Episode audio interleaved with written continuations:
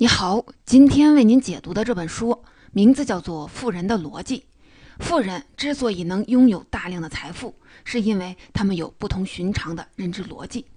当我们提到投资赚钱这个话题时，很多人首先就会想到股市。但是，二零一二年，德国学者施马伦·布洛克做过一个调查，他走访了四百七十二位平均资产超过两百万欧元的富人。发现其中只有不到百分之二点四的人说股市是他们的主要财富来源。通过这项调查，我们发现，在创造财富这件事儿上，普通人与富人之间有很多认知上的区别。在《富人的逻辑》这本书中，详细说明了其中的区别。比如，普通人喜欢在股市里寻找发财的机会，喜欢分散投资，而且总是认为创业的人就是最敢于冒风险的人。而富人的逻辑经常与之相反。正因拥有不同寻常的认知逻辑，才最终实现财务自由。所谓财务自由，就是不靠被动的工作去谋生，而是靠着投资之类的收入过上想过的生活。这本书的作者雷纳·齐特尔曼是德国著名报纸《世界报》的高级主编，他头脑很灵活，借助报社这个平台，在地产界建立了很多人脉，也学了不少的生意经。后来，雷纳开了一家传播顾问公司。专门为地产行业服务。现在这家公司在德国的业内很有名气。齐特尔曼一共写过十七本书，其中影响力最大的是《敢于不同：成功人士和你我之分》。这本书被翻译成了六种文字进行出版。介绍完这本书的基本情况和作者的概况，下面我就来为您详细的讲述书中的内容。这本书主要讲了三个重点内容。第一个重点就是告诉我们。如果仅仅把财富等同于一大笔收入，那就永远实现不了财务自由。第二个重点就是要成为真正的富人，必须学会让财富持续的增值。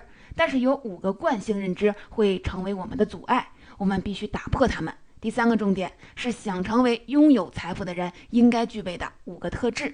先来说说为什么有了大笔的钱并不意味着富有呢？因为作者认为钱财流失的速度远远超出我们的想象。不懂得理财之道，即便有大笔的钱财，最终也是坐吃山空。我们先来听一个真实的故事。二零零一年，美国有一个失业者叫戴维·李·爱德华兹，他买彩票一下子中了两千七百万美元的大奖。经历一夜暴富之后，戴维开始买别墅、汽车、收藏品、私人飞机，甚至还吸了毒。中奖后刚一年，他就花了一千二百万美元。又过了没多久，他花光了所有的钱，银行没收了他的房产，把他轰到了一间仓库里。最后，他在孤独中死去了。事实上，像这样暴富后又一贫如洗的例子啊特别多，不只是像他这样的普通人，名人也不例外。比如说，美国的天后惠特尼·休斯顿在2012年去世的时候，还欠着400万美元的债务。有研究表明，大多数彩票中奖者在中了大奖的几年时间里，境遇比中奖之前还糟糕，因为他们犯了一个认知错误，那就是他们以为有了这么多的钱就可以衣食无忧了。作者齐特尔曼在书里算了一笔账，他算出一个德国人如果什么都不干，光靠存款获取利息，那么需要多少存款才能达到2014年的人均净收入2.4万欧元？这个答案是80万欧元的存款。而且还是在利率很高的情况下。与此同时，国家还不能通货膨胀，这笔钱不能贬值。这说明拥有一个巨额的钱数，并不意味着就富有了。事实上，守住一笔钱比赚一笔钱还难。不管你手里有一百万、一千万，还是一个亿，如果不会理财，最终还是会坐吃山空。钱财流失的速度远远超出我们的想象。当普通人有了一些钱之后，普遍会进行奢侈消费，并不考虑投资，或者即便是投资，也是比较盲目的。二零零一年，奥地利的一个名为京特舍尔塔纳的仓库保管员获得了一笔七十多万欧元的奖金。这是奥地利国内一家很有声望的保险公司的财务顾问找到了他，说可以帮他进行稳赚不赔的投资，资产至少增值一倍。舍尔塔纳于是拿出五十多万欧元进行了投资，但他的顾问显然没那么大的本事，把他的钱都用在了股市和货币投机之中，不但在十年间耗尽了舍尔塔纳的钱，还让他欠下了十万欧元的债务。许多人都像舍尔塔纳这样，相信来自银行或者保险公司的财务顾问，但作者齐特尔曼认为，这些顾问其实大多数是纯粹的推销员，他们的任务是通过销售金融产品来为银行或者是保险公司创收，不会真正的站在顾客的角度给出投资建议。所以，尽管把钱交给他们打理比较省事儿，但你同时放弃了对自己的投资的责任，减少了进行成功投资的机会。富人不会像一些普通人那样有了钱就奢侈的消费，也不会把投资交给别人负责。他们更重视通过自己的投资选择来获得财富的增值，使得自己可以一直维持自己喜欢的生活。富人很清楚一件事儿，那就是所拥有的钱有多少，远不如用这些钱去做什么重要。这也是富人和普通人的最大差别。这就是今天为您介绍的第一个重点内容：有一大笔钱并不等于富有，让钱不断的增值，使自己持续过上自由自在的生活，才叫真正的拥有财富。想要让财富大量的增值，必须走出的五个认知误区。第一个认知误区，也是常听到的一句话：不要把鸡蛋放在同一个篮子里。这句话的意思是让我们尽可能的把资金分散，比如说买许多种不同的股票，或者在不同的房地产上进行投资。这其中涉及的是一个投资组合理论，这是经济学家马克维茨在上世纪五十年代提出来的。这个理论认为，如果我们能精心的选择各种投资的搭配比例，就能实现投资风险的最小化，从而取得一定的收益。而这些投资之间越没有关联，那么这种投资组合的风险就越小。这话有一定的道理，但用在成为富人这件事儿上就不大有道理了。齐特尔曼认为，分散投资实际上阻碍了财富的增值。这样的分散投资的方法确实能避免做出糟糕的投资选择，但只是让我们少犯错而已，却不会让财富增值太多。齐特尔曼本人在十五年前决定投资柏林的房地产市场，他现在的投资收益率是两位数。如果当初他选择分散投资的方式，只买一种房地产基金，那么最终的收益率只有百分之几而已。如果我们不分散投资，那我们如何像作者那样精准的投资呢？齐特尔曼认为，投资最关键的一点是要对投资的市场是否有足够的了解。从市场里所获得的信息通常都带有不确定性，我们不知道这些信息最终会导致什么结果。比如政府公布失业率上升的消息，有人可能认为这是一个坏消息，因为失业率增高意味着经济形势比较严峻，股市会受连累。可也有人会认为这是一个好消息，因为他们觉得央行会因此而降低利率，反而能刺激股市上涨。投资市场里的很多交易之所以能发生，就是因为总有截然相反的意见存在，一部分人正在买，而另一部分人正在卖。但无论如何。最终只有一方会预测正确并获益，因此，如果对市场的了解足够深入，就更有可能成为正确的那一方。第二个认知误区，很多人认为市场的低波动性意味着低风险。市场的波动性，简单的说就是收益率的变化。这也是刚才我们提到的经济学家马克维茨的理论。他认为波动性越低，风险性也就越低。但这个理论也存在问题。另一个经济学家迈克尔·开普勒举过一个例子，说明这个问题。假设呢，有一只股票，第一个月上涨了百分之十，第二个月上涨了百分之五，第三个月上涨了百分之十五。而同一时间里，另外一只股票每个月都下跌百分之十五。按照波动性理论，第一只股票波动性大，而第二只的波动性一直是稳定在百分之十五。那么，第一只股票的风险性比第二只大。但事实上，第一只股票虽然一直在大幅度的波动，但它的价格始终是在上涨。三个月下来，它的收益达到了百分之三十二点八。而第二只股票虽然波动性一直是很平稳，但它一直在跌，三个月下来要损失百分之三十八点六。这个例子说明，低波动性并不等同于低风险性。第三个认知误区，很多人认为应该尽量的在本土进行投资。在投资时，我们普遍认为海外投资的风险比本土投资的风险大，这被齐特尔曼称为本土偏好。二零一四年的一项研究表明，德国机构投资者持有的房产中有六成多位于德国的境内，只有百分之一点四位于亚太地区。虽然当时亚太地区的经济增长形势比德国好，而且投资过程也很简单，但还是没法改变大多数德国投资者的观念。这种情况不止发生在德国人身上。许多调查都显示，在英国、日本、美国等国家，投资者普遍认为本国的股市会比别国的股市有更好的表现。齐特尔曼说，本土的偏好会忽视那些正在盈利的海外市场，从而让投资者损失潜在的收益。书中的研究数据显示，在不同的投资市场里，本土偏好会让投资者损失百分之一点四八到百分之九点七九的潜在收益。如果是周期长、数额大的投资，这个比率造成的损失会非常的惊人。目前还没有权威的研究能够指出本土偏好出现的原因。德国的一些研究者认为，民族自豪感可能是原因之一。他们发现，当国家的爱国主义情绪高涨的时候，海外投资的数额就会减少。本土偏好是一种情感偏见，会妨碍我们制定明智的投资策略。齐特尔曼认为，不要认为熟悉的市场就更安全的市场，我们必须为自己的投资决策找出更充分的理由，才能远离情感的误导。第四个认知误区是习惯用过去的市场数据作为未来投资的依据，这也被称为用后视镜视角去投资。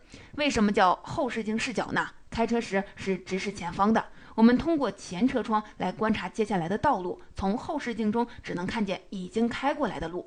一九九八年，德国股市表现得特别好，它的股票的价格指数超过了五千点大关，德国人随之是疯狂的购入。那一年，他们光在股票型基金上就投入了三百五十三亿欧元，而两年前这个数字还只是十三亿欧元。随后，指数仍然一直上涨，直到二零零二年三月开始崩盘。在接下来的两年里，大家开始大量的抛售，在最高位时入场的投资者损失了至少三分之二的本金。二零零三年，德国股市又开始回升，到二零零八年又是一路上涨。那些在二零零二年低谷时期买入的投资者赚了至少两倍。美国经济学家罗伯特·希勒做过一个研究，他以五年为一个时间段观察世界各国的股市。他发现那些表现强劲的股市，其中有三分之二在经历了五年的上涨之后，又经历了五年的下跌；而那些在前五年里跌幅最大的股市，其中有百分之九十四在接下来的五年里涨幅达到了百分之一百二十二。这么大的变化说明，根据股市在过去一段时间的表现来选择买入或者是抛出是很危险的做法。但在德国股市的这两次起伏之中，大多数投资者就是这样做的。心理学家已经证实我们存在从众心理，这会导致人们不愿意和身边大多数人的意见相左。这种随大流并且受着群体本能支配的行为，是股市小额投资者的典型行为，也是让财富增值的巨大障碍。最后一个误区是，很多人在投资的时候总觉得自己能战胜市场上的大多数人。这一点，齐特尔曼主要是针对股市而言的。有一份二零一二年的数据显示，在德国有百分之七十的私人投资者认为自己的投资水平高于平均水平，但他们的收益并不支持这一点。而这种乐观主义精神其实很容易导致投资者的失败。曾经有一个赌骰子的实验，在摇骰子之前，人们总是愿意下更大的赌注；而当骰子摇出但还没有公布点数的时候，人们就只愿意下一些小的赌注了。这个实验说明，人们往往觉得靠自己的力量可以影响随机事件。骰子还没摇出点时是随机的，自己可以去影响点数；当骰子摇出没展示的时候，人们会觉得自己对点数没有什么影响了。这种现象被科学家称为控制错觉。正是这种错觉，导致很多投资者高估了自己在股市上创造财富的几率。齐特尔曼说，在买卖股票的时候，百分之九十五的人是职业的操盘手，他们靠研究股市谋生，有着一套完善的系统。个人投资者基本没有可能战胜这样的系统，尤其是在短线交易方面。齐特尔曼建议，想摆脱在股市投资中的控制错觉，最好采取一种尤利西斯策略。在古希腊神话中，尤利西斯乘船经过了一个小岛时，发现有一个女妖，她能用迷人的歌声把水手引向险境。因此，尤利西斯把自己绑在了船的桅杆上，这样就算是听见了歌声的迷惑，他也动弹不了。最后，他安然地走出了险境。而所谓尤利西斯策略，就是在默认市场不可控的前提下，制定一个投资计划，不管短期是涨还是跌，每个月都向股市投资固定数额的资金进行长期的投资。这就好像把自己绑在了桅杆上一样，去抵御市场的风险。说到这里，我们简要的回顾一下第二个重点内容，那就是想让财富增值，要避免陷入五个误区。第一个是要尽量的避免分散投资。挑选一个了解的足够透彻，以至于能够做出准确预测的市场进行集中投资。第二个是不要认为低波动性的投资就有更低的风险。第三个是要摆脱本土偏好的偏见，用更广阔的视野进行投资。第四个是要避免后视镜视角的投资，不要用过去的数据作为未来投资的依据。第五个是在股市投资中不要高估自己的投资水平，要避免出现控制错觉。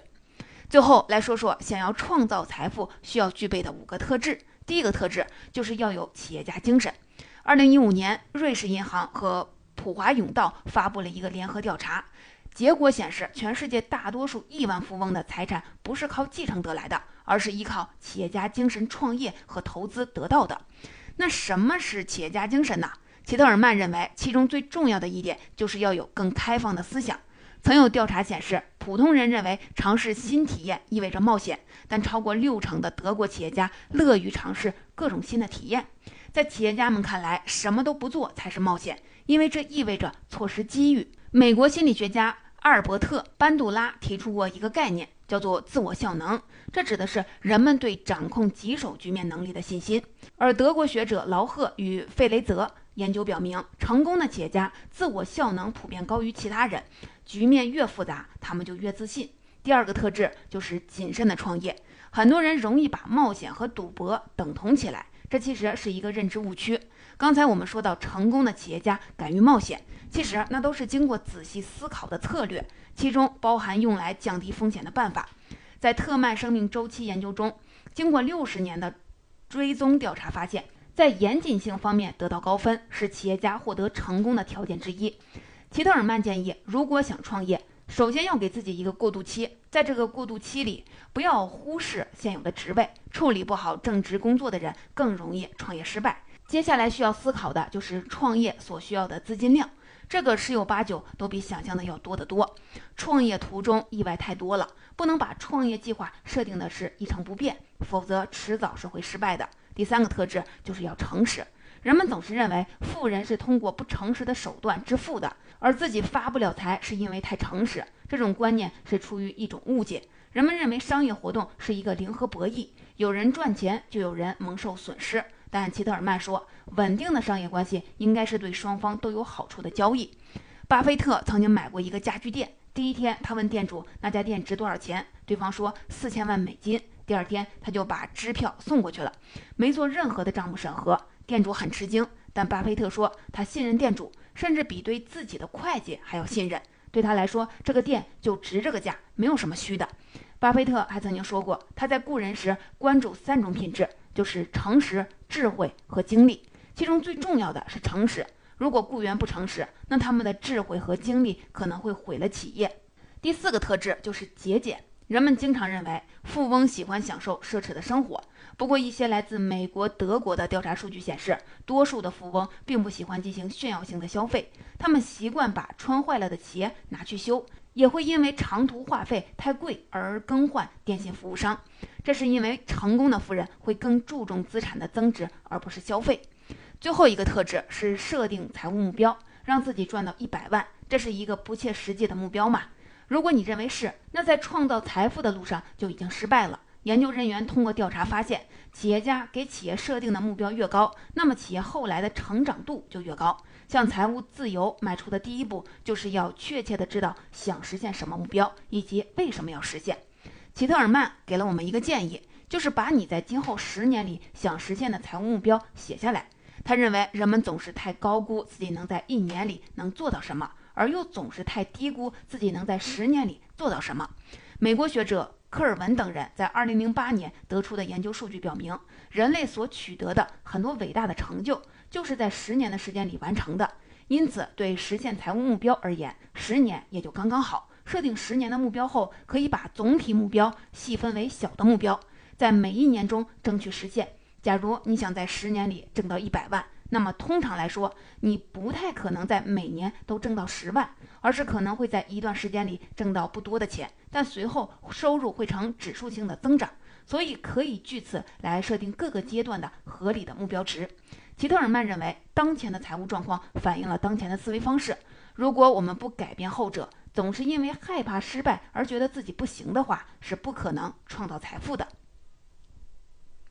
总结说到这儿，今天的三个重点内容就为您介绍完了。我们再来简单的回顾一下。第一个重点是财富是什么？如果我们把财富仅仅等同于一大笔的收入，那就永远享受不到财务自由。只有让财富不断的增值，才不用担心它会消耗殆尽。第二个重点是通过打破五个惯性认知，去学会如何让财富增值。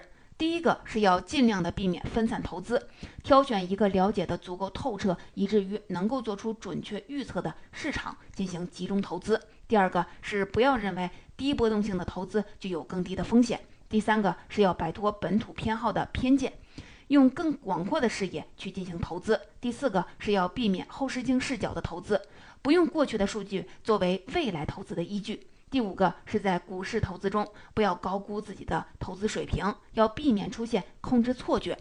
而第三个重点是创造财富应该具备的五个特质：第一个是企业家精神，第二是严谨创业，第三是诚实，第四是要节俭，第五是要敢于设定高远的财务目标。